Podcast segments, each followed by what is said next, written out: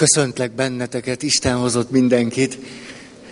Örülök, hogy itt vagytok, és sajnálom, hogy nem tudunk annyian lenni, mint ahányan készültünk, vagy számítottunk arra, hogy be tudunk jutni, de hát ez egy kisebb hely. Sajnos itt ennyien tudunk lenni. Ugye egy félig meddig gyógyír van, hogy élő közvetítés is megy. Tehát ha valaki nem jut be élőbe is hallgathatja. Na szóval, mivel foglalkozunk? Ugye azon, azon jártatjuk az eszünket, a szívünket, az érzéseinket, akörül forgunk, hogy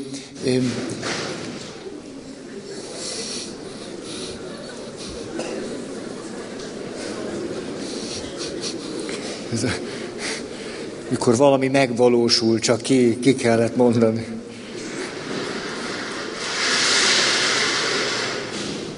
Na, egy asztal. Szóval, szóval azon, azon, azon vagyunk, hogy próbáljuk valahogy megérteni, rájönni, megérezni, kitapintani azt, hogy mi lehet a hátterében annak, amikor valahogy hosszú távon olyan csillapíthatatlanul, szinte gyógyíthatatlannak tűnően az életünk nem tud úgy alakulni, ahogyan szeretnénk. És hogy van bennünk egy, egy nagy együttérzés, meg egy megérteni vágyás is, hogy miért lehetséges az, hogy valakinek olyan életérzése, vagy olyan ö, sajátos élet értelmezése van, hogy én már szinte mindent megpróbáltam, és akkor se sikerül. Hogy már nem tudom, hogy hova nyúljak, vagy mit próbáljak, vagy kihez forduljak segítségért, vagy már most nem tudom, hogy ö, ö, hogyan ö, keressek valami kapaszkodót, mert már olyan sok mindent kipróbáltam. Vagy már olyan sok felé voltam, már kértem itt is, ott is segítséget. És hogy ennek ellenére valahogy, valahogy nem, dolgok egy, egyáltalán nem stimmelnek. Ugye ez az az életérzés, vagy élethelyzet, vagy sajátos életértelmezés, ami mögött valamiféle tapasztalat kétségkívül van, ami foglalkoztat most bennünket. Hogy ne mondjuk ki túl könnyen azt, hogy jó, hát ezt kell csinálni. Vannak pozitív stratégiáink, és akkor csináljuk és gyakoroljuk, és akkor minden pontosan úgy lesz jó, ahogyan azt gondoljuk. Mert lehetséges az, hogy valamelyikünk mélyebben hordoz valamiféle sebzettséget, valamiféle hiányt, valamiféle fájdalmat, és ez valahogy állandóan, és újból, és újból, és újból, mondok egy papos kijelentést, beleköp a levesbe. És nézem a levest, ebben megint van egy köpet. Ezt hogy kerül mindig bele? Tehát ezzel, ezzel foglalkozunk. És ami nagyon nagy segítségünkre van, onnan találunk kapaszkodót, amit a sématerápia leír, ez a aranyfonalunk most, és ennek kapcsán próbálunk sok mindenre rálátni, sok mindent megérteni. És megint mondok egy pici ismétlést, és megint megyünk tovább is. Vagyis azt már most jól látjuk, hogy azok a sémák, amelyekről beszélünk, most kizárólag magzati kortól kezdve csecsemőkorban, gyerekkorban, serdülőkorban kialakuló negatív sémákról beszélünk. Vannak később kialakuló sémák, és vannak pozitív sémák, de ezekről most nem beszélünk. Na már most, azt tudjuk, hogy a séma négy elemet tartalmaz. Emlékeket, érzéseket és érzelmeket, gondolatokat és testi, fizikai állapotokat. Ugye ezeket most már jól tudjuk. És azt is nagyon jól tudjuk, hogy a cselekvés mód az nem része a sémának, hanem válasz a sémára. Igen ám, de például arról nem beszéltünk még, hogy mi az, ami kialakítja a sémát. És itt megint van négy pont, hogy egészségedre. Ó, van, aki jó, kávézik. Mi az, ami kialakítja a sémát? Tulajdonképpen egyszerű dolgokat mondhatunk, de érdemes nagyon tudnunk őket. Az első, hogyha valamit abból az öt pontból, ami nagyon szükséges számunkra, nem kaptunk meg. Mégpedig valahogyan nagyon súlyosan mérgező módon nem kaptunk meg valamit. Mondok erre példákat. Mondjuk egy olyan édesanya, aki kifejezetten viszonyog a testi érintéstől, és a saját csecsemőjének a testi érintésétől is viszonyog. És sosem tudja tisztába tenni. Ilyen is van. És aztán egy egész életen keresztül hozzá a kisgyereke, aztán a nagylánya sosem tud fizikailag közel kerülni. És közben pedig az apa sem egy olyan valaki, aki egy fizikai közelséget tudna adni. Ez egy súlyos, mérgező megvonása vagy hiánya valamilyen alapvető szükségletnek. Vagy például, hogy valaki sohasem kap elismerő, dicsérő szavakat. Hogy soha és soha és soha. Ez is egy mérgező hiányá válik. De ilyen lehet az is, amikor például egy édesanya állandóan közel akar lenni a gyerekéhez. Mindig van itt a kicsinyem, mindig, hogy nem engedi el. Akkor mi az, amiből mérgező hiánya lesz a kicsinyének?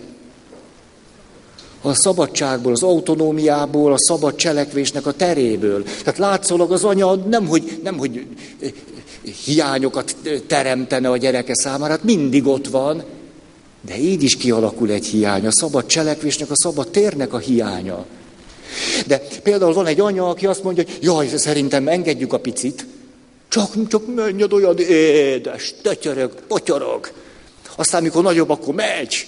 A templom két pacsora közötti részt futópályának használja. Nagyon jó, mert szőnyeg is van. Tehát már is valamiképpen egy ilyen, egy ilyen győztes bevonulást is el lehet gyakorolni. És hogyha nagy a templom, mint például a Babér utcai, akkor egészen hátulról neki lehet indulni. És elől ott ott a pap, és végig, hihetetlen büszkén végig lehet rohanni. így, így, így, így. És utána nem kell nevetséges módon visszakullogni, hiszen a templomban jobbra-balra is fordulhatok, kerülök. Most itt nem tudom, elzárjátok az utat, kerülök, és learatom a babérokat. Látjátok, hogy tudok futni? Három éves vagyok, futok, futok. Közben állítólag a mise zajlik, de ez nem, engem nem. És próbáljuk megfigyelni a szülők arcát.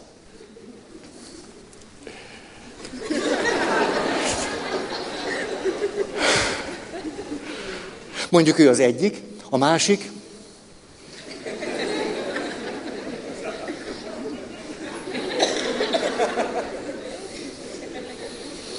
Tehát kétféle módon nem szólnak rá a gyerekre.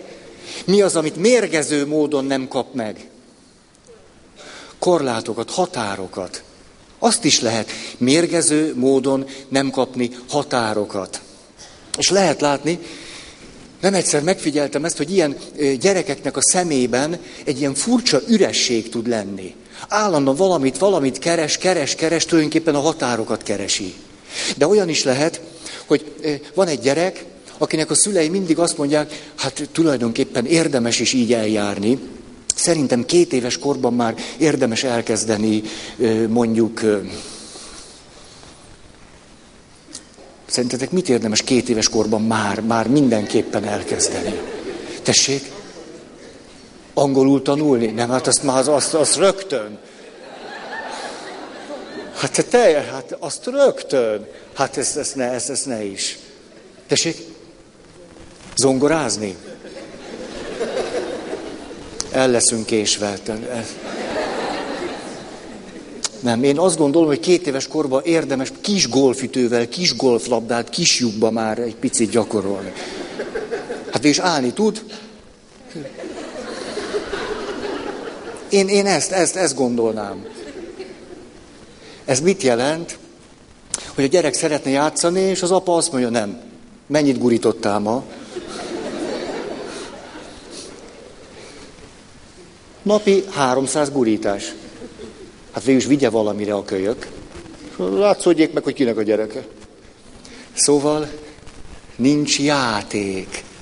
A játéknak kóros hiánya.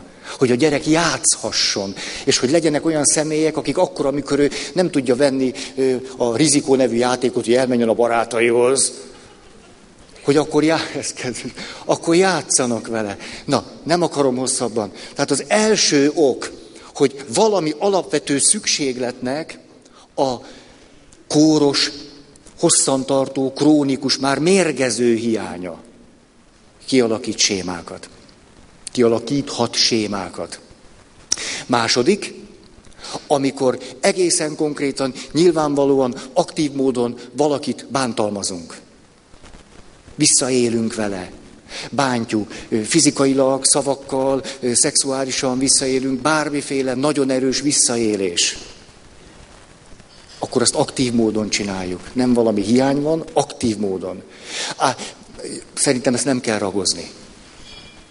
Harmadik. A harmadik egy nagyon furcsa dolog. Egészségedre. Például valaki valamiből túl sokat kap. Az is lehetséges, hogy a gyerek nekiállna autonómia, spontaneitás, kreativitás játszani. Ez olyan kedves. És az apukámat sosem felejtem el, hát jó, nyilván ez nem volt de nehéz volt karácsonykor mit kezdenem vele. Azért, mert hogyha vett valami olyan játékot, amivel ő is szívesen játszott, akkor már nekem nem nagyon jutott tér. Tehát amikor messzi földről elhozta a modellvasutat, akkor ő rakta össze, ő állította be. Mondta, még nem, még nem játszhatunk vele. Még itt, még a szemafor nem működik. Még most nem. Volt ilyen élményed? Nem, még az alagút nincs benn. Hát fiam, alagút nélkül. Ugye, és tudjátok, milyen az, amikor, nem tudom én, este tízkor elkezdünk összerakni egy modellvasutat. A gyerek az kibírja. Nem, tehát apukám egykor önfeledten játszik, én meg... Az idei karácsony is szép volt.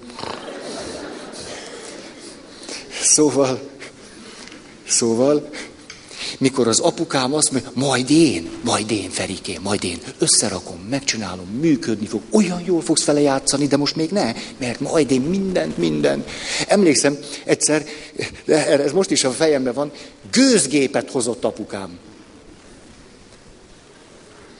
Hát, hogy ez ezt kitalálta ki, biztos ő. De mindegy. Egy gőzgépet, és ilyen szalmiák kocka. Jó, jól mondom, nektek ez megvan, valami szalmiák kocka, hogy mit kellett bedugni, azt meg kellett gyújtani, és akkor ment, és nem csinált semmit, csak ment. Vagy működött, de haszna nem volt. De nagyon érdekes volt.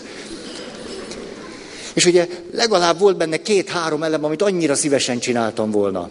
Tehát például meggyújtani a szalmiákot, begyömöszön, és nézni mindig a tüzet, és a végén így, így forog, akkor kicsit a tűz, mennyire forog. Na ezt a hármat nem lehetett. Ferikém, ne, ne, ne te gyújtsd a tüzet, majd én meggyújtom. Mikor már tűz éget, ment, akkor ne, ne, ne, ne piszkáljuk, ne piszkáljuk. Tudod, jó, az ez úgy van megszerkesztve, mondta apukám, hogy, hogy pont a legoptimálisabb föltételei vannak az égésnek. Nem nyitogatjuk, nem nézegetjük. Hidd el, fiam, bent ég a tűz.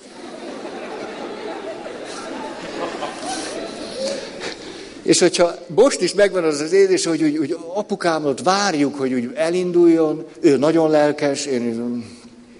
És akkor elindul, na, na, akkor történik valami kicsit piszkálni. Ferikém, elrontod. Jó, kisarkítottam az egészet. Életemben talán kétszer játszottam ezzel a gőzgéppel. E, ez viszont így. Kétszer. Hát az összes kedvem elment tőle. Utána már hiába. Szóval olyan is van, hogy valamiből egyszerűen túl sokat kapunk. Mikor valakit, emlékeztek Alice Millernél, rengeteget beszéltünk erről, hogy az elkényeztetés nem a gyerekeink szeretetét fejezi ki, hogy szeretjük őket, hanem a bizonytalanságot arra vonatkozóan, hogy tudjuk-e, hogy mire van szüksége. Hát az elkényeztető magatartás éppen a gyerek szükségleteit nem veszi figyelembe, hanem vagy valami pedagógiainak mondható elvet vesz figyelembe, vagy pedig a szülőnek a szükségleteit. És amikor elkényeztetünk egy gyereket, megadunk mindent, megújjuk mindentől, akkor annak a következménye az lesz, hogy nagyon szerencsétlenül állunk az életben. Ez azt jelenti, hogy túl sokat kapott. Mai nap egész délelőtt még monoszlón voltam. És alkalmam nyit arra, hogy megnézzem, hogy egy édesanyja hogyan tanítja kerékpározni a két gyerekét. Az egyik elég jól tudott, a másik még nem tudott. És a dinamikája a kerékpár tanulásnak az volt, hogy a kisgyerek mondta, hogy hagyjál, anya! El fogsz esni, mondta az anya. Hagyjál, anya! El fogsz esni! Hagyjál, anya! El fogsz esni! Hagyjál, anya! El fogsz esni! Ez zajlott. Mellesleg egy kerékpár is jelen volt a történetben. Egyszerűen az édesanya, ekkora a kerékpár, igaz? Öt éves a gyerek, és mekkorát fog esni. Hát annyira nem tud kerékpározni, három után el fog esni, tehát nem tud nagyot esni. A túloltalmazás. Ha, nem tudom, hogy fogja megérezni az egyensúlyt. Teljesen túl, túl oltalmazhatunk valakit, túl oltalmazhatunk, túlvédhetünk, túl segíthetünk, túl tanácsolhatunk, túl helyette megoldhatjuk a dolgokat, és minden egyebet csinálhatunk túl. Ez is sémák kialakulásához vezethet.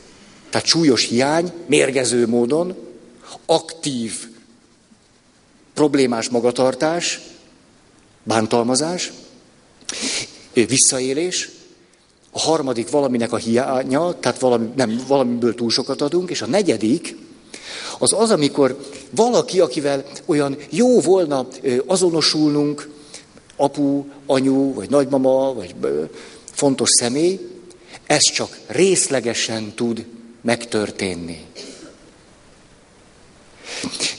Mondok erre példát. Képzeljük el, hogy valakivel visszaélnek, és őt bántalmazzák fizikailag. Rengeteg verést kap gyerekkorában. Tulajdonképpen, hogyha ő benne kialakul egy séma, és megsérül, akkor vagy áldozatnak tartja magát, azonosul azzal, hogy ő egy, egy, egy olyan gyerek, aki, aki rossz. Átveszi a szüleinek a nézőpontja, az, hogy rossz. Ezért rossz vagyok, áldozat vagyok, megérdemlem. Hát ha rossz is vagyok, meg is érdemlem, a szüleim joggal csinálják, akkor nem fogok védekezni. Így kialakul egy séma, egy áldozati séma.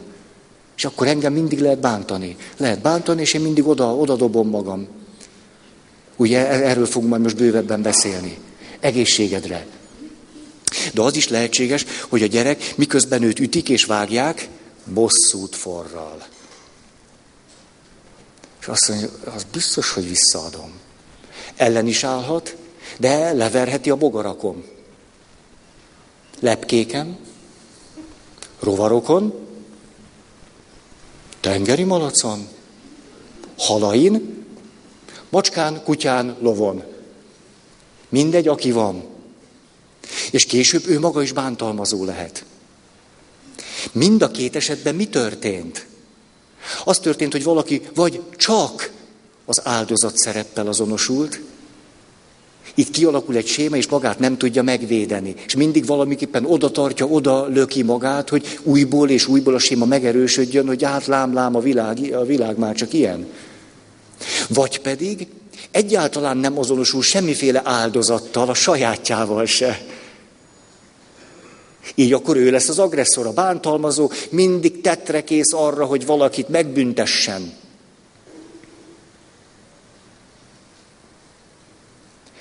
Az volna ugye a gyógyító, hogyha tudnánk látni, hogy milyen áldozatnak lenni, és milyen agresszornak lenni. hogy mind a kettőt érzékelnénk, és érzékenyek lennénk arra is, ha, ha áldozatra akarnak bennünket használni, és arra is, hogyha mi magunk állnánk neki valakit bántani.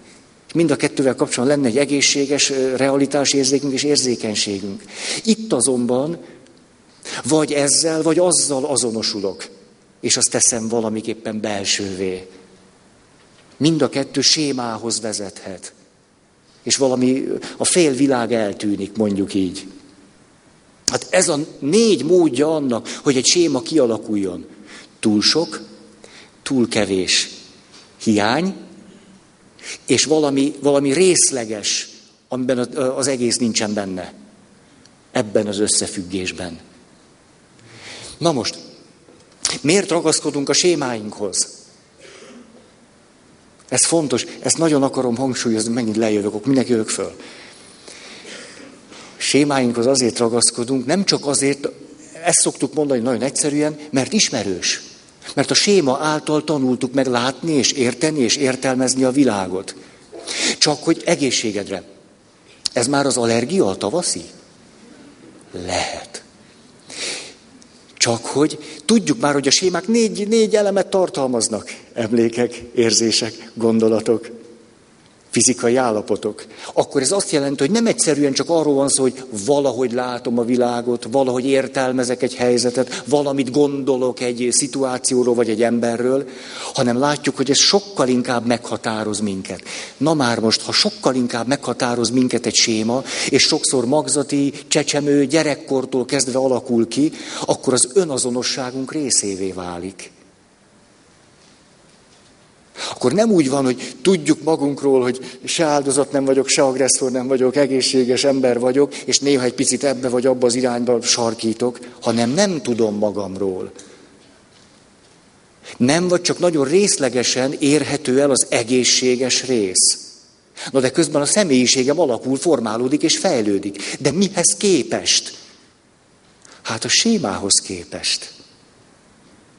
A sémát valamiképpen tovább víve, de fejlődök, és növekszem, és válok tulajdonképpen felnőtté. Ezért emlékeztek talán erre, hogy milyen sokat beszéltünk erről. Tudjátok, a családterápia honnan indult. Ez úgy, csak gyorsan mondom. 50-es évek elmentek férfiak szexuális problémáikkal, potencia zavarral, merevedési zavarral. És az orvos azt mondta, mindenféle akármiket adott nekik, nem gyógyult meg. Ugye akkor jött a pszichiáter kell ide. Mert fizikai úton nem, nem, nem, nem gyógyultak meg a pasik. Na, a pszichiáter akkor azt mondja, ó, ő, itt van a, itt van a paciensem, ott van a problematikus része, na majd.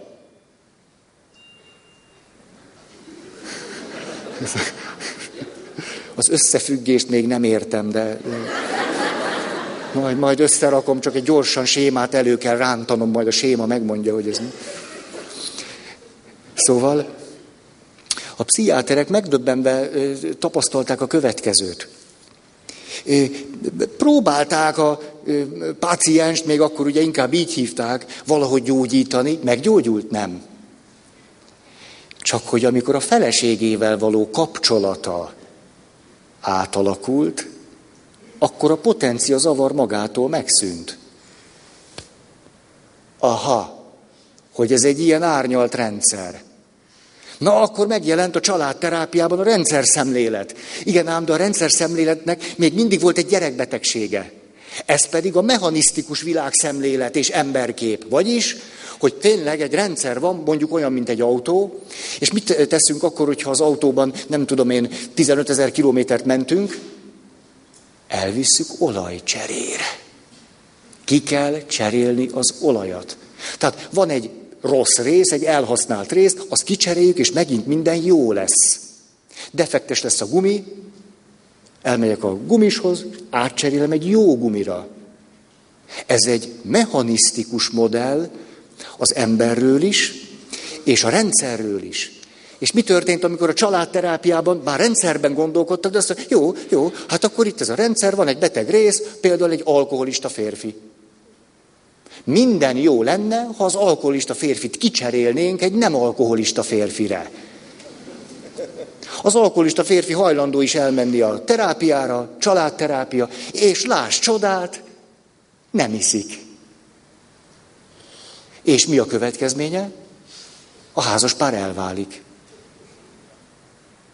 Mert a feleség egyáltalán nincs arra fölkészülve, hogy egy egészséges, normális, kompetens férfivel éljen. Egy szánalmas alakkal tud élni. Azt nagyon jól megtanulta, és a betegség előnyökből is részesül. Tehát mások sajnálják, segítséget kap, mindig vanok a panaszkodásra, és le se kell vele feküdni. Ez nagyon sok előny. De hogy a férfi egészséges lesz, kompetens és rátermett, Ajajajaj. Tehát, hogy az élőrendszer nem úgy működik, mint a mechanisztikus szemléletben, hogy van egy rossz alkatrész, azt kicseréljük, és minden jó lesz. Hányszor gondoljuk ezt, mikor okosan tanácsokat adunk egymásnak? Hát miért nem csapsz az asztalra, pirikém? Hát jó van, pirika az asztalra csap, és ettől a gyerek beteg lesz. Mert az asztal csapja, de a gyereknek fogalma sincs, hogy mit kell kezdeni most ezzel. Miért, miért hozom ezt ide? Azért, mert most gondolhatjuk azt, aha, sématerep, rájövök a sémámra, kicserélem, jó leszek. Mm-mm. Minél korábban alakultam én magam egy séma logikájára, ennek agyi meg, meghatározottságokkal együtt is, annál inkább lehetetlenség úgy eljárni, hogy fogom a sémát, kiveszem a sémát, és beteszek egy valami jó részt. Ebből mi következik? Nem az, hogy ne gyógyuljunk meg, de hát gyógyuljunk meg. De hogy először is becsüljük meg az egész életünket sémástul együtt. Az egész életutunkra merjünk és tudjunk úgy tekinteni, hogy ez egy értékes, értékes dolog. És fedezzük is föl az értékeinket, mert egyébként általában a sémával ellentétes, ha fölfedezzük az életünk értékeit. Hogy ez majdnem mindegyik sémával ellentétes. Reálisan látni, hogy milyen értékes az életem. Például itt ez az elhagyatottság, bizonytalanság séma, amiről beszéltem a saját gyerekkorom, a saját magzati korom, csecsemőkorom kapcsán is. Félelem attól, hogy a kapcsolatok nem tartósak, hogy aki szeret, nem tudja a szükségletemét betölteni, hogy meghal, megbetegszik, elhagy, lecserél egy jobbra. Emlékeztek erről, hogy ezt már nem kell. Képzeljük el, rám jellemző ez a séma.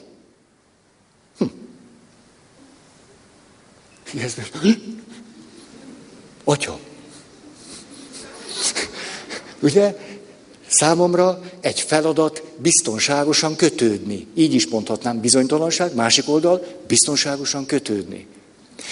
Emlékeztek, háromfajta cselekvés, mód jelent választ a sémára. Belemenni a séma logikájába, teljesen elutasítani a séma logikáját, és túl reagálni, túl kompenzálni a sémát. Most képzeljük azt el, hogy én találkozom veletek, és tök normális vagyok. És tök rendes vagyok.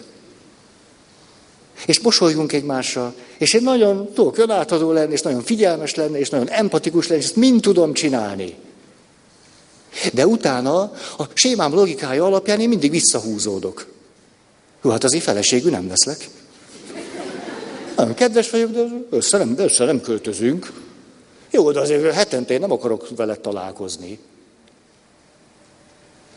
Most az a kérdés, hogy amik azokban a találkozásokban történnek, amikor mégis nem veszlek el feleségül, csak találkoztunk két hetente egyszer, az ott egy értékes dolog-e, vagy nem?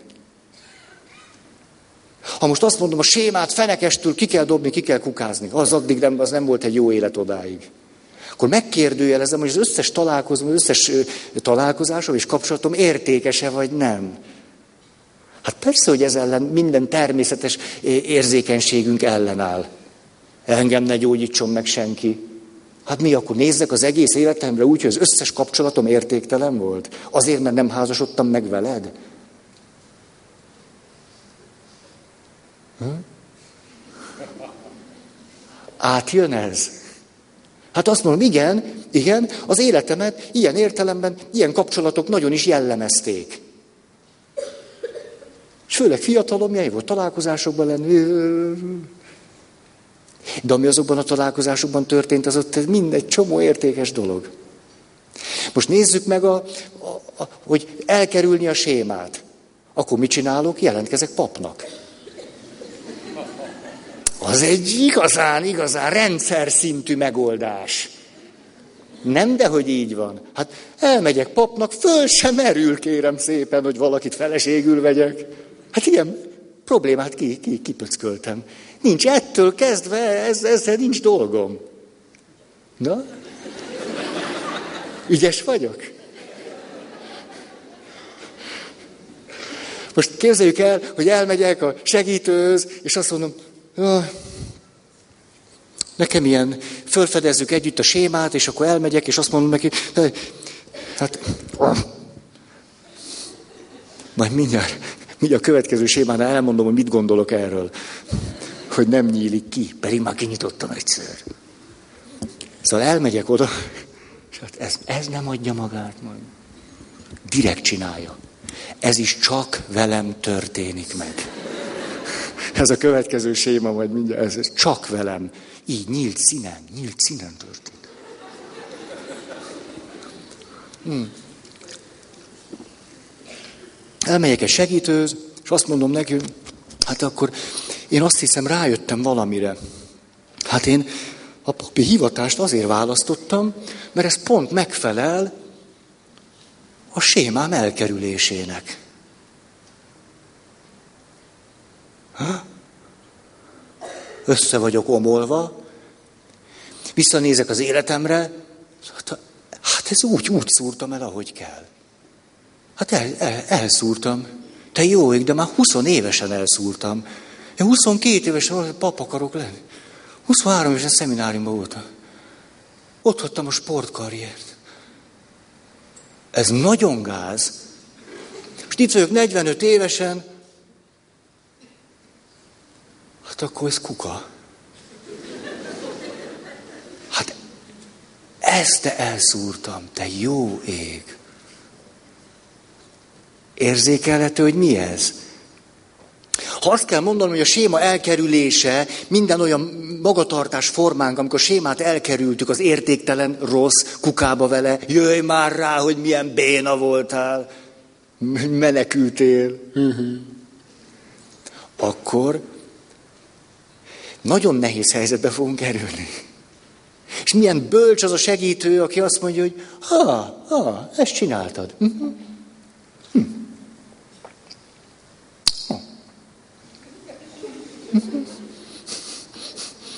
Semmi minősítés, hogy hát igen, igen. És akkor képzeljük el, segítők össze, és azt mondja, te egy, egy, egy pap jött hozzám, ezek egy teljesen fiktív dolgok, amiket mondok. Egy pap jött hozzám, ha kiderül, hogy hogy lesznek ezek papok. Ha most úgy kiderült, mint a sic. Mire a másik, azt ne veszély hozzá, meg egy apáca jött. Ó, te, hát ezek milyen nyomorultak. És akkor, Na és te mit csináltad? Én, hát fölszabadítom őt.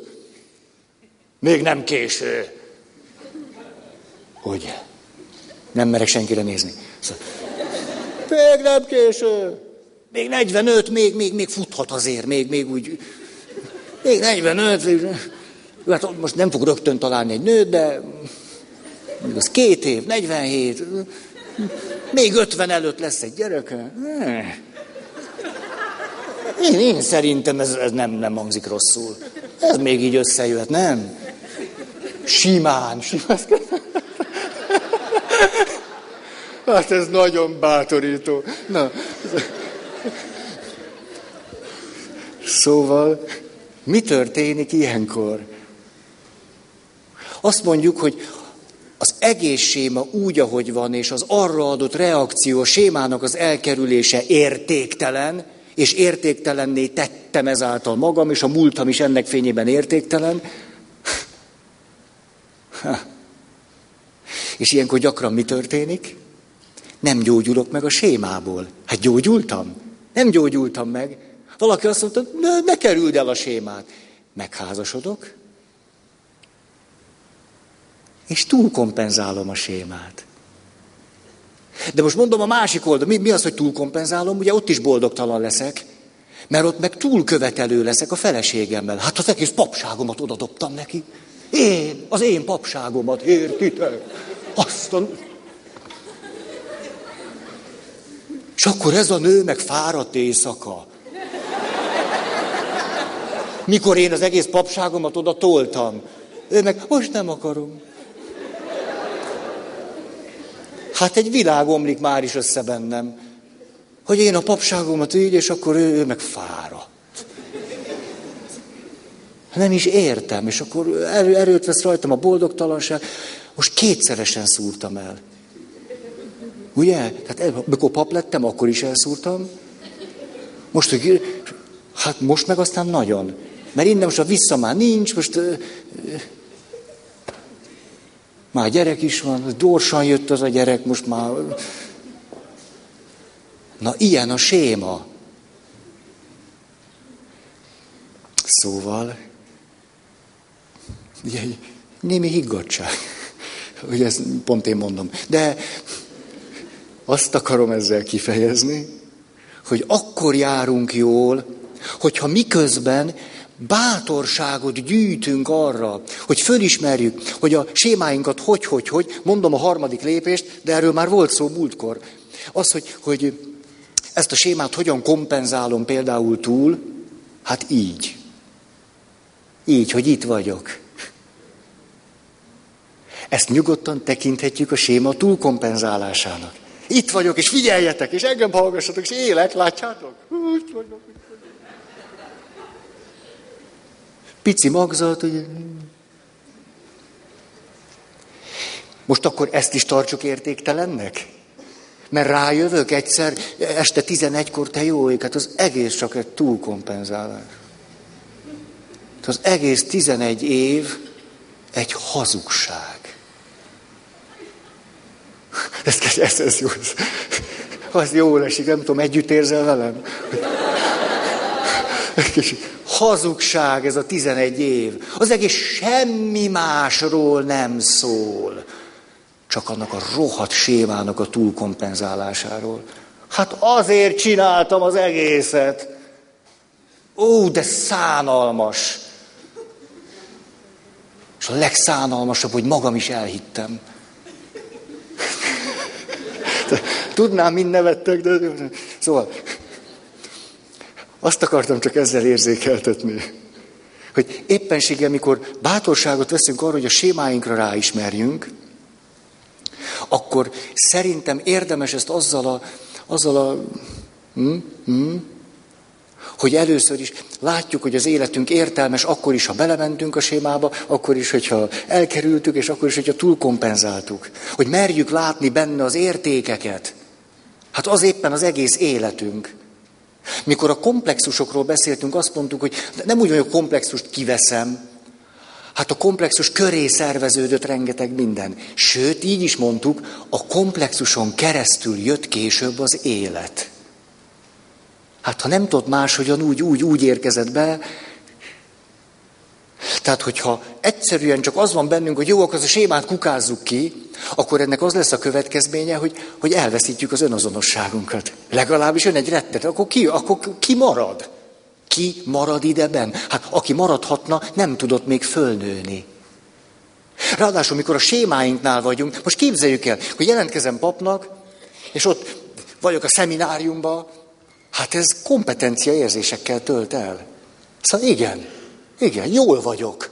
Most jól vagyok. Most erős vagyok. Ez megy nekem, és ez milyen nagyszerű hivatás. Tehát ráadásul a sémáinknak a gyakorlása nem egyszer megerősít.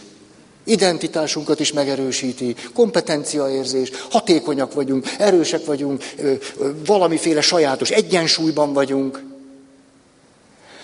Akkor a sémáinkat szeretnénk átírni és gyógyulni, tulajdonképpen természetes félelmeink fognak adódni. Például, hogy elszúrtam az egészet. Hát ezt hogy csináltam? Az egész egy tévedés, egy félreértés.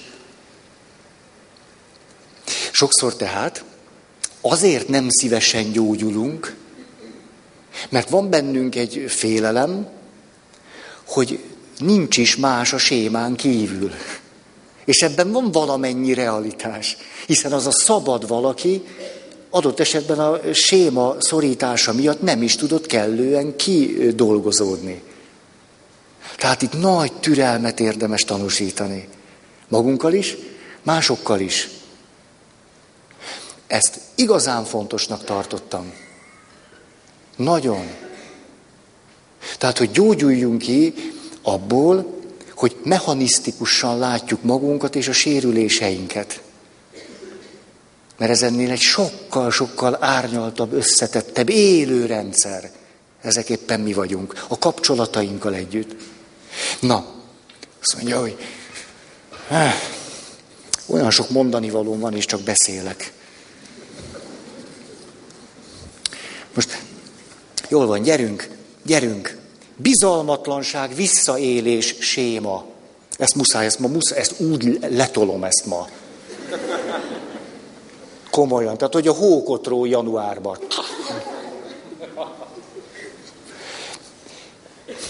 Bizalmatlanság, visszaélés, séma. Először a három cselekvésmód, ezt már múltkor is emlegettük. Az egyik belemegy abba a szerepbe, ahol ő vele vissza lehet élni. Ez az egyik. Belemegy, és újból lesz áldozat lesz, és áldozat lesz, és áldozat lesz. Beszéltünk az anya otthonban élő nőkről, és még, és még, és még sokakról beszélhetnénk. Ez, hogy bele megyek a tanult sémába. A másik, a sémát próbálom elkerülni. Akkor, hát nyilván félek a visszaéléstől, erőszaktól, bántástól, mit fogok csinálni, egészen radikálisan kerülhetem is az emberi kapcsolatokat, de az intimitást mindenképp. Hiszen minél fizikailag is, minél közelebb kerülök valakihez, annál sebezhetőbbé válok. A séma beindulásának a legjobb ellenszere ebben az elkerülő cselekvési stratégiában, hogy megszüntetem a kapcsolatokat. Akkor nem kell átélnem az összes fájdalmat, az összes félelmet, az összes szorongást, vagy az összes haragot, ami a séma beindulásával együtt jár. És a harmadik, amikor túlkompenzálok, akkor én leszek másokkal visszaélő. Nem. He. Elmondom valakinek egy napját. Egy ilyen sémában lévőnek a napját, hogy, hogy ne, ne csak valamiféle szélsőségre gondoljatok itt. Képzeljünk el valakit, reggel föl kell, egy rövid imádság után megmossa a fogát, lezuhanyzik, nem eszik semmit, mert orvoshoz kell mennie. És megnézi, hogy nála vannak az iratai, szerencsére a bérlete nála van, fölszáll a buszra, és elindul benne egy ilyen rossz érzés, hogy a bérletére néz, hogy lassan itt a hónap vége, már egyre kevesebb a pénze, ez nagyon dühíti, hogy ilyen egyik hónapról a másikra él, és hogy nézi a bérletét, iszonyatosan dühös, hogy ennyibe kerül az a nyavajás bérlet. És miután a kórás csak három megállóra van, elkezd egyre dühösebb lenni azért, és, mert hogy három nyomorult megállóért ennyit kell fizetni. Ez egyszerűen pimasság szemétség. Egyszerűen igazságtalanság. Itt még egy picit úgy magánál van, hogy jó, hát jó, jó, jó, jó, jó, de ez, ez nagyon foglalkoztatja. Egyszer csak, hogy nagy tömeg van, valaki megüti őt. Fölsziszen. Mi ez? Akkor megint picit vissza, visszapróbált érni a józan gondolkozásához, de nagyon dühös erre a valakire. Miért pont őt üti meg? Ö, egészségedre.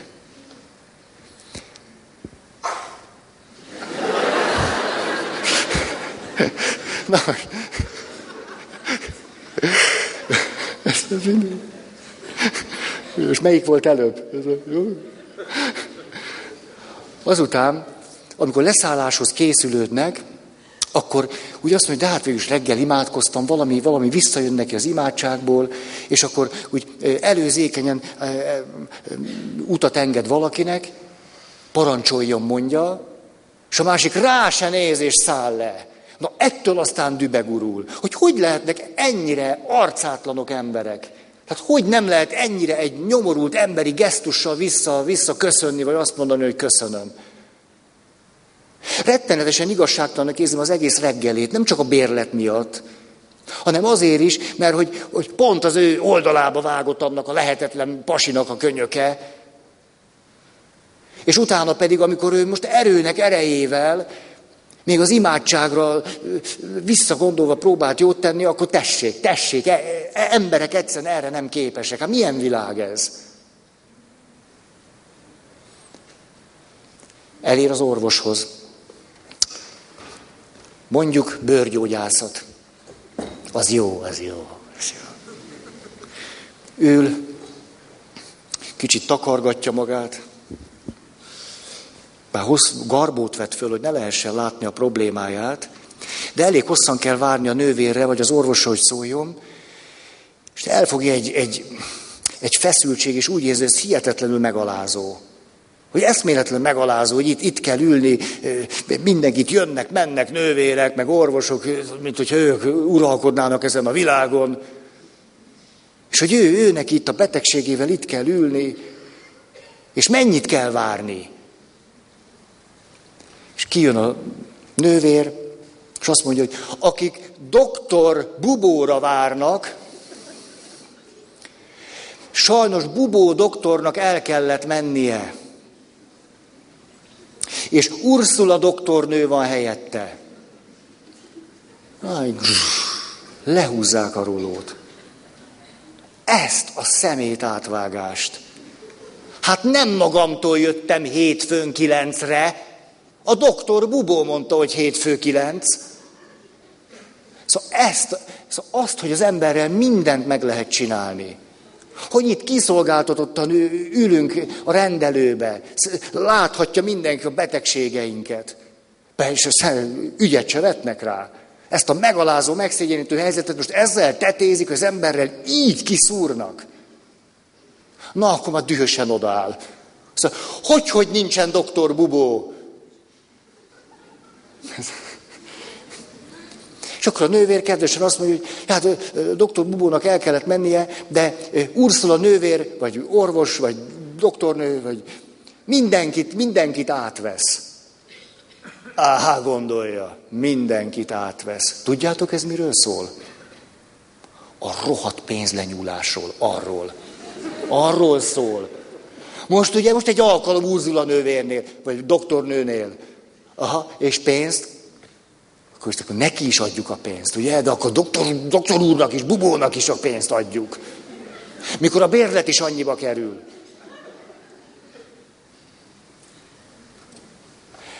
Még csak fél tíz van, és az egész eszköztár megjelent. Most elmondanám, hogy mi történt valójában. Az történt, hogy a bérlet ára annyi, amennyi. A BKV-t így sem lehet föntartani, akármennyi a bérlet ára. Ez most nem egy politikai közlemény volt, hanem csak úgy.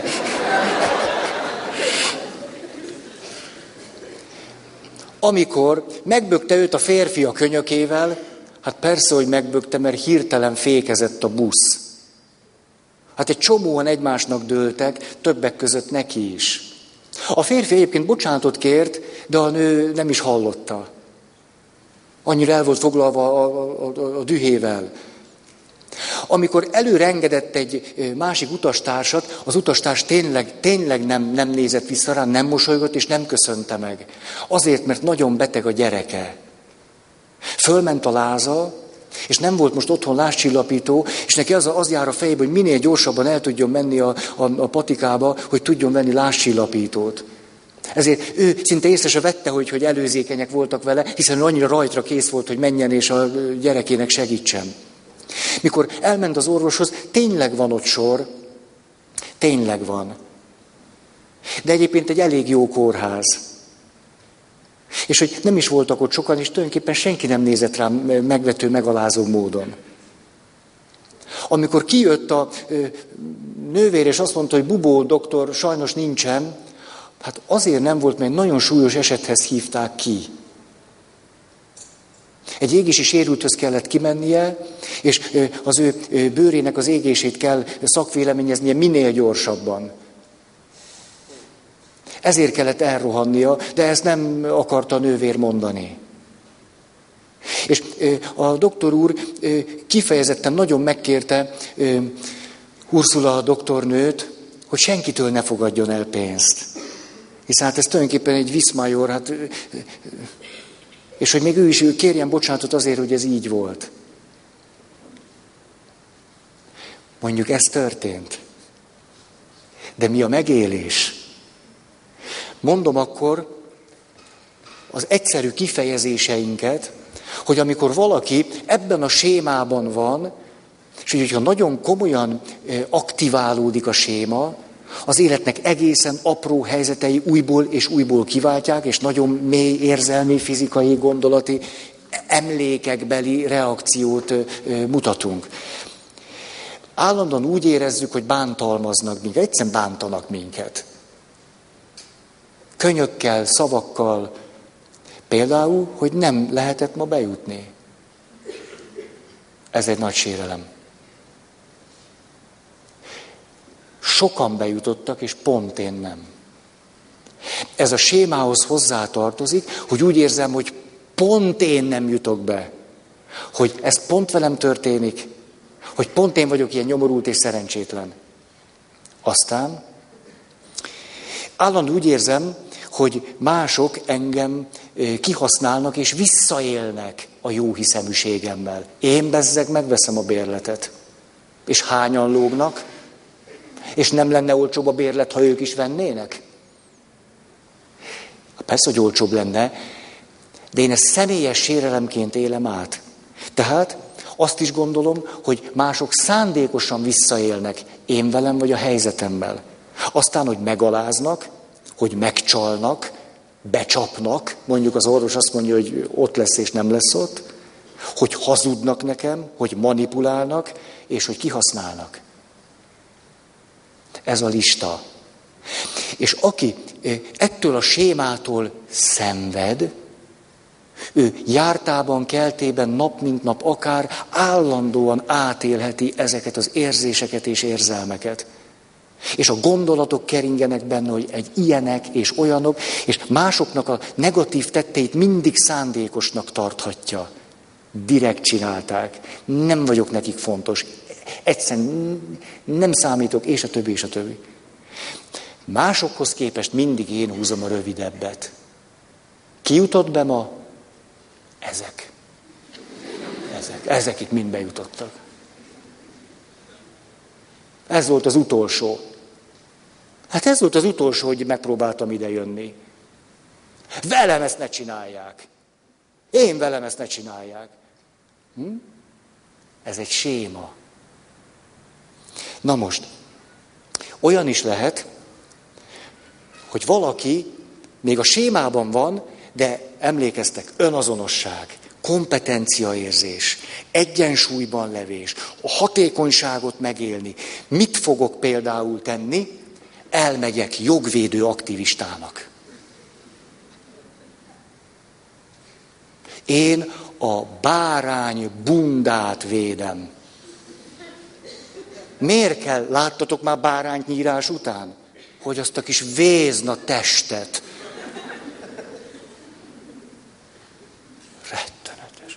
És erre mások mit mondanak?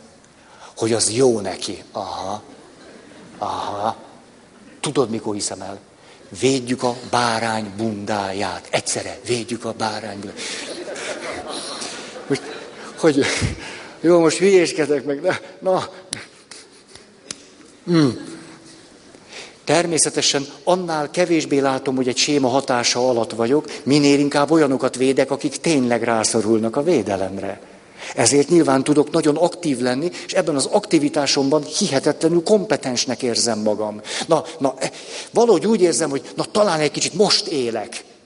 Most végre a bérletért, bubó doktorért, a sorért, ezekért mind.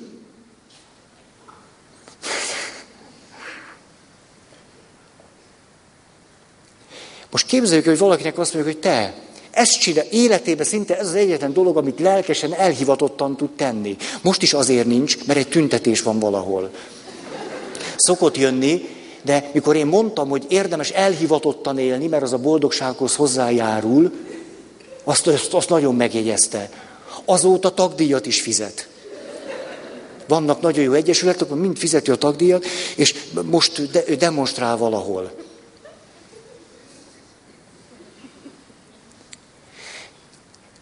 Ugye elég árnyaltak vagytok ti, ha már én nem. Most ez hülyéskedek ezzel. Ugye nyilvánvaló, hogy az, az egy jó dolog lehet. A kérdés, hogy mi van bennem, hogy mit élek meg, hogy mi motivál engem, hogy ez hova visz engem. Közben lehet, hogy amit teszek, nagyon értékes. Ugye erről beszéltünk fél órával ezelőtt. Lehet, hogy nagyon értékes, amit teszek. Lehet, hogy azok közé, a kevesek közé tartozom, aki fölemeli a szavát, vagy cselekszik olyanokért, akikért senki. Ez ne volna értékes? Értékes. Nagyon értékes. De sokszor ez meddig megy? Míg el nem visznek a rendőrök, és jól meg nem vernek. Ez a séma másik része. Akkor se hagyom abba, ha nem érdemes. Ugye azt mondta, annyira emlékszem egyszer, egy pap azt mondta, egy keresztény ember legyen kész arra, hogy az életét odaadja valami, valami értékesért. Valami igazságért tudjunk meghalni. De nem minden igazságért. Ha valaki túl, túl gyorsan áldozat lesz. Ugye? Aztán nem,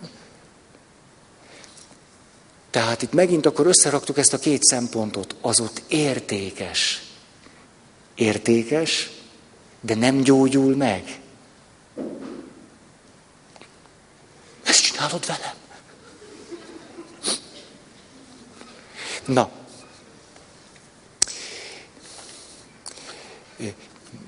Mit tehet előszeretettel egy ilyen ember? Teszteli a környezetét. Ugye ez az? Eljöttem kedre, megnézem, hogy itt mások-e.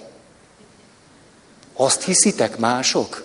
Azt hiszitek, hogy ezek itt mások? Ugyanolyanok. Ezt most megmondom. Most megmondom, nem tudom, van-e itt, aki nem keddi? Hogy valakit kérek, valakit, ezt mondhatom. Hogy ugyanolyanok. Ugyanolyanok. Csak magukért jönnek. Csak így, mert kedve van. Hát ez, ez, ez szép. Eljön, mert kedve van. Deprimitív. Deprimitív. Szóval úgy érzem, hogy ők is, ezek is csak olyanok, mint a többiek, de mindig provokálom is a környezetemet. A provokáció nagyon jó. Egyrészt, mert megpróbáltam előhívni azt, hogy, hogy talán tényleg mások, miközben pontosan lehet tudni, hogy ember ember. Hát mi, miért lennénk mások, miért lennénk, most így mondom, tökéletesek. Tehát mindenkit lehet addig provokálni, míg kiderül, hogy tökéletlen. Sokszor provokálni se kell, mert tökéletlen a nélkül is. Tehát ezt akkor a végtelenségig lehet csinálni, és végül mindig kiderül, hogy olyan, hogy ő is csak olyan. Hogy ő is csak rászedett, és ő is csak kihasználni akart. Hogy tulajdonképpen csak, csak arra voltam jó. Ismerős ez a mondat? Ez az á, nem. Ez a... Neki is csak arra voltam jó. És ugye itt akkor rengeteg féleképpen folytathatjuk, fejezhetjük be a mondatot. Ah, akkor gyógyulás. Erről. Tolom, tolom hó nem marad itt egy kicsi se. Az első pont, hogy aki ettől a sémától szenved, hogy valamiképpen közel engedhesse magához azt a gondolatot, hogy vannak azért rendesek. Hogy van olyan, hogy valaki azért úgy egész rendes. De jön a neheze, hogy ezek az egész rendesek is néha rendetlenek. Hogy az a normális, hogy vannak egész rendes emberek, és néha ők is rendetlenek. A következő lépés, hogy vannak azért rendesek, akik néha rendetlenek, és hogy őket el lehet így fogadni. Hogy a rendetlenségük nem ellenem van. Hogy hát egyszerűen ember-ember. Következő, nagyon fontos, hogy tudjuk magunkat megvédeni. Ugye, aki mindig belemegy a sémába, ő neki nagyon fontos, hogy magát tudja megvédeni. Ezért például a séma elkerülése tulajdonképpen önvédelem. Tehát nagyon, nagyon nagy lépés lehet valakinek, aki eddig mindig belement a sémába, és mindig áldozattá vált, hogy beszüntet rengeteg kapcsolatot, és ezáltal megvédi magát. Ez egy előrelépés. Mert képes bele is menni, és képes legalább távolságot is tartani. Ez egy nagy lépés. Oké? Okay? Megtanulni kiállni magamért, agresszivitás nélkül. Ugye a séma túlkompenzálása, hogy nem áldozat vagyok, hanem megrasszor. Tehát ki tudok magamért állni, de nem kell kiabálnom, anélkül is megy. Csöndesen is azt tudom mondani, hogy nem. És az úgy is van. Következő, hogy megtanulom nem próbának kitenni a környezetemet, a legfontosabb kapcsolataimat. Ismertem olyan szülőt, aki a gyerekét próbáztatta. Hogy a gyereke szereti-e vagy nem. Próbának vetette alá a gyerekét. Hát, azt mondja. További lépés, hogy ha már tudom azt, hogy vannak rendesek, akik néha rendetlenek, és ők így elfogadhatók, akkor tettem egy nagy lépést a meghitt kapcsolat felé, vagy egy közeli, vagy egy szoros kapcsolat felé. Ez nagyon nagy dolog, és hogy egy szoros kapcsolatban tulajdonképpen azzal együtt, hogy a másik a legrendesebb is néha rendetlen, szabad egy picit föltárnom magam, szabad egy kicsit megmutatnom magam, szabad egy kicsit odaadnom magam, akkor is, hogyha ennek valamiféle veszélye is van. De hogy ez a veszély vállalható, nem lesz olyan nagy bajom, mint akkor volt. Fogjuk tudni tisztázni, meg fogjuk tudni beszélni. És a többi, és a többi. Oké? Okay? Azt mondja, öm, ehhez a sémához nagyon gyakran az is hozzátartozik, hogyha nagyon korán ért engem a bántalmazás, vagy a velem való visszaélés, hogy én szégyenkezem, és én tartom magamat rossznak. Tehát a gyógyulásnak az is útja, hogy már most nem én szégyenkezem. Hogy legalábbis rálátok arra, hogy mikor szégyenkezem, nem nekem volna rá okom, hanem a bántalmazónak. Nem tudok rögtön meggyógyulni a szégyenből, de rálátok. És azt mondom, ez a szégyen itt egy parazita érzés. Elfedi a valódi érzésem, például az ösztönös önvédelmemet, a haragomat, az indulatomat, amivel meg tudnám magam védeni. Vagy az erőnek az érzését. Hogy ezt nem csinálhatod meg velem. Tehát egy kisgyerekkel meg lehet csinálni, ezt tudjuk. Tehát legalábbis rálátok a szégyenemre, és azt tudom mondani, nem, nekem van szégyenkezni valóm. Ebből egy másik dolog is következik, hogy képessé teszem magam arra, hogy haragszom azokra, akikre kell. A kelt ugye jól értitek. Tehát, hogy a, a bántalmazókra, akik valóban bántalmaztak, az eredeti dolgokra gondolok, mert utána az összes többi, most, most akkor lehetek dühös a BKV-ra, nem erről beszélek, hogy akkor legyél dühös a BKV-ra, Urzula doktornőre, Bubó doktorra, a leszálló utasra, meg a másikra. Nem ezt mondom, hanem hogy képesek legyünk a haragunkat odavinni, ahol jó lett volna tudni haragudni, de ott akkor nem volt rá még lehetőségünk. Tehát megtalálni a harag helyét, hogy a haragom ide való. ezzel párhuzamosan, tudni, hogy a haragom meg oda nem való. Lehet, hogy dühös vagyok, haragszom, de valójában oda nem lenne való. Rájövök, hogy az utastársamra nem volna, nem. A haragot onnan elhozhatom nyugodtan. És Ursula doktornő se fog pénzt kérni, onnan is elhozhatom a haragot.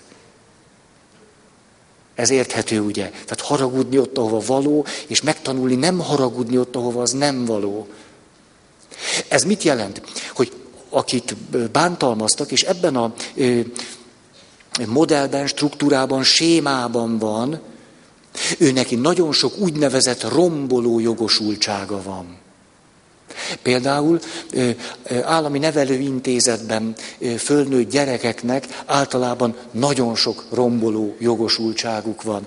Ez azt jelenti, a jogosultság arra vonatkozik, hogy őt bántották, elhagyták, szükségletek megbetegedett, mérgező módon hiányai támadtak, ezért az ő jogosultságai arra, hogy valami jobbat kapjon, hogy gondoskodjanak róla, hogy számításba vegyék, hogy figyeljenek rá. Ez a jogosultság. Van jogosultsága? Van. De a jogosultságaink, ha nem kapjuk meg őket életkornak megfelelően, szükségleteinek megfelelően, szép lassan rombolóvá válnak. A gyógyulás útja az, hogy képes vagyok fölismerni ezeket a romboló jogosultságaimat, vagyis a jogosultságaimnak a kettős arcát. Hogy jogosultság, de ebben a formában romboló.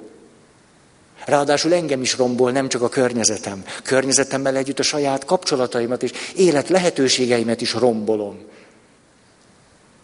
Ez nagyon, nagyon, ne, nagyon nehéz elválasztani.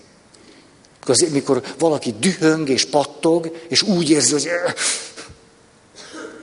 akkor nagyon nehéz ott azt mondani, hogy, hogy a haragom onnan jön, odavaló. Oda kéne visszavinni, innen vissza kellene vonni. Tényleg jogosultságom van arra, hogy dühös legyek, de valójában az onnan jön, nem is erre a helyzetre vonatkozik. Ez, ez, ez nem egy kis művészet. De érdemes csinálni, de elkezdjük gyakorolni, a kapcsolatainkat tudjuk gyógyítani. Olyan kapcsolatokat tudunk kialakítani, amelyben a gyógyulás létre tud jönni. A sématerápia egy nagyon egyszerű gondolattal él. Azt mondja, mikor kialakult a séma, attól kezdve minden kapcsolatunk vagy a sémát megerősíti, vagy gyógyítja. Olyan, hogy, hogy semleges, olyan nincsen. Vagy megerősíti, vagy már gyógyítja is. Ez nagyszerű dolog, mert ha egyetlen helyzetben képes vagyok erre a finom árnyaltságra, azt mondja, te, van egy csomó jogosultságom, és iszonyatosan dühös voltam Bubó doktorra és Ursula nővére, és bejutok Ursula nővérhez, és csúnyán oda mondok neki, azzal nyitok. Na magukba se csalódtam. Gondolhattam volna, hogy itt is így van. És Ursula, nő, Ursula doktor, miért nő? Hát nő, nő. A mese, látjátok, és bevésődött nekem nagyon.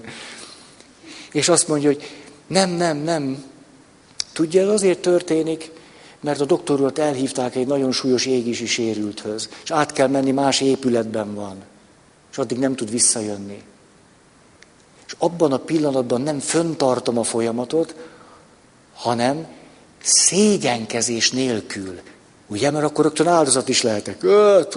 Ez van, béna vagyok, szerencsétlen vagy, nyomorult vagyok. Hanem szégyenkezés nélkül azt tudom mondani, ó, elnézést. Ú, és, és sajnálom. Kár volt ezt mondanom. Egyetlen ilyen gesztus gyógyítóvá tette a helyzetet. Ez nagyon nagy dolog. Na most, még van annyi idő, maradék havat lekotrom.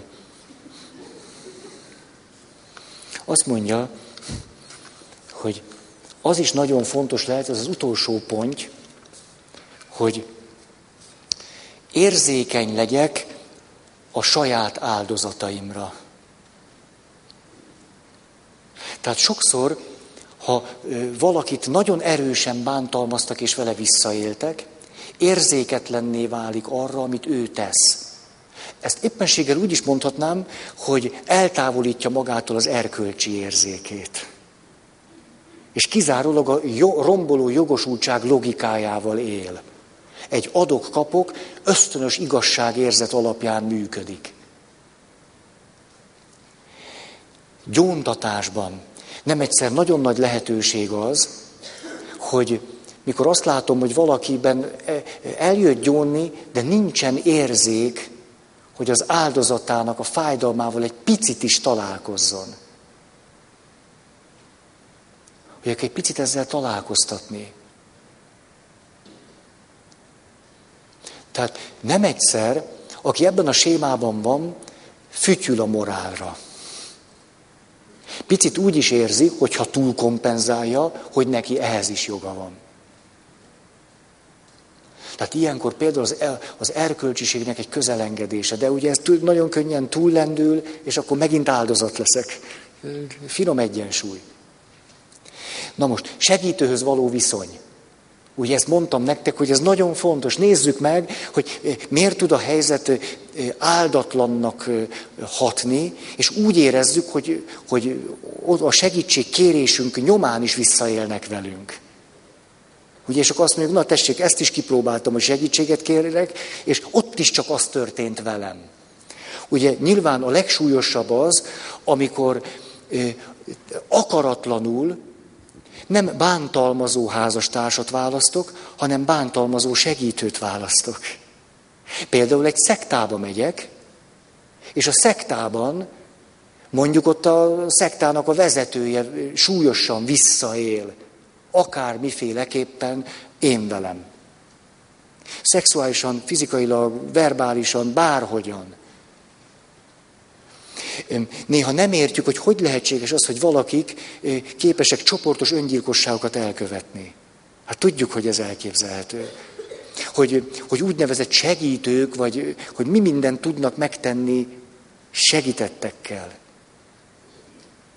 Tehát az első, hogy sokszor, ha nagyon benne vagyok a sémában, akkor kiszúrom azt a segítőt, aki visszaél velem. Most a segítő, ezt tehetjük nagyon idézőjelbe. Ugye nagy ez a piac. Hogy és mindenki úgy árulja magát, ahogy, ahogy tetszik neki. Hogyha nem ez történik, hanem finomabb rugóra járok, akkor a következő, például, hogy nem kérek segítséget, mert eleve azt gondolom, hogy a segítő vissza fog velem élni. Például, aki ebben a sémában van, szinte minden pénzt sokal. Mert azt mondja, hogy a segítő túl drágán segít. Ennyi pénzért? Azt már nem. Velem ezt nem teszik meg. Hogy én ennyit fizessek azért, a velem ezt nem csinálhatják meg. Tehát ő az ellenszolgáltatást is úgy éli meg, mint az ő kizsákmányolását. Visszaélést az ő betegségével. Ezért nem kér segítséget. Ez fölruházhatja őt egy kompetenciaérzéssel. És közben minden marad a régiben. Következő, fordulhat düvel a segítő felé, kap egy biztonságos kapcsolatot, és ott kiengedi a romboló jogosultságait. Azután megmentést is várhat, hogy a segítőt mentse meg, vagy pedig át akarja lépni maga a határokat. Például válhat csábítóvá. Természetesen egy segítséget kérő is csábíthatja a segítőt. Miért ne tehetné meg? Lehet bizalmatlan abban, hogy a segítő tényleg segíteni akar, tényleg rátermette, tényleg szakmailag megfelelőe, tényleg segíteni akar, nem akarja kihasználni. Azután egy valamit nagyon-nagyon nehezen tud elképzelni, ez pedig az, hogy egy másik ember, beleértve a segítőt is, egyszerre tud erős és jó lenni. Mert számára ez a kettő külön létezik.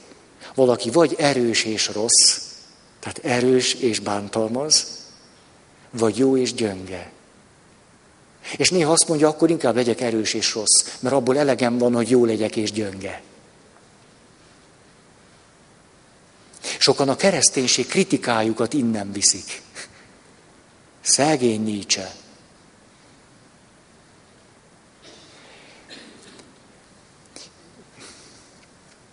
Na most, még egy mondatom van. A segítőnél nagyon gyakran valami negatív rejtett szándékot föltételez. Tulajdonképpen, tulajdonképpen az egészet azért csinálja, hogy le PHD-zzon. Az egész azért van. Gondoljátok, hogy, hogy ez a kutatás, ami volt, ez csak úgy. Kihasználtak titeket. Így van. Kutatási nyulak lettetek. Ez a piszokság. Én velem ez többet nem. És, és végül, és végül, tehát, hogy negatív szándékot tulajdonít a segítőnek. És ami egy nagyon faramuci dolog, nem csak az lehetséges, hogy nem kér segítséget, hanem hogy éppenséggel kér segítséget, de az igazi baját sosem mondja el. Ugye odáig tud jutni. Nem azért tesszük így, mert ezt elhatároztuk, hanem mert valahogy félúton vagyunk. Már tudok segítséget kérni, de amikor igazán elő kéne állni, azt nem merem előhozni. Nem egyszer tapasztaltam olyat, hogy valakik 150, 250, 300 órát eltöltenek egy önismereti csoportba, és nem hozzák oda, amivel igazán mennek. Lehet, hogy nem is tudatos nekik, hogy mi az igazi témájuk. És egy második csoportban merik elmondani. Mert neki kell két vagy három év, míg rájönnek arra, hogy ezt, ezt akár lehet is. Vagy hogy, vagy hogy... És tudjátok, itt ez megint olyan, olyan furcsa, olyan... Szóval sokszor a segítők nagyon kiszolgáltatottak. Ezt merem mondani. Ugye, az illető végül mondjuk bátorságot kap, de jó, hogy így van. A második csoportban képes elmondani azt, ami miatt tulajdonképpen már az elsőbe is ment, de ott nem merte még behozni, és utána ezt hogy közvetíti? Ja, hát az első két csoportvezető, hát ez nagyon gyöngék voltak. Tehát egyáltalán nem éreztek rá a bajomra. Picit se érezték meg. De amióta doktor Bubóhoz járok, meg Ursula doktornőhöz, fantasztikus. Ez fantasztikus. Azt a finomságot. Képzeljétek el, hogy a második alkalommal rám nézett Ursula, és érezte. Ezért a segítők ugyanolyan kiszolgáltatottak tudnak lenni, mint akik segítségért fordulnak. És ezért sokszor, amikor segítőkről beszélnek mások, őszintén szólva, meg szoktam hallgatni, mikor más segítőkről bárki beszél, de semmire nem vennék mérget. Mert hiszen éppen amikor egy segítő helyzetben van valaki, úgy, hogy ő kér segítséget, majdnem biztos, hogy valami séma alapján fog működni, hiszen segítséget kér. Ezért az, ahogyan ő a segítőjét látja, sokszor a séma által torzult. Utolsó mondat, másfelől pedig, hogy a segítő helyzetbe bekerül az, ami az én sémám, ez a gyógyulásnak a föltétele. Hát milyen jó, hogy bekerül, különben nem tudnánk segíteni. Volt már olyan bajotok, hogy az autótoknak valamilyen nem működött. De néha nem működött, néha működött. Van egy öreg autóm, néha nem indul be. Két évente. Mikor nem indul be, akkor elmegyek a szerelőhöz. No, nem indult be. Jó, beindítja, beindul, beindítja, beindul.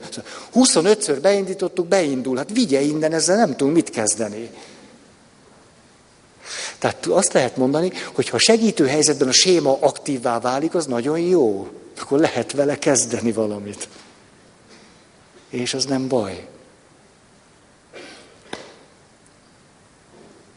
Ez volt ma. Akkor köszönöm a figyelmeteket.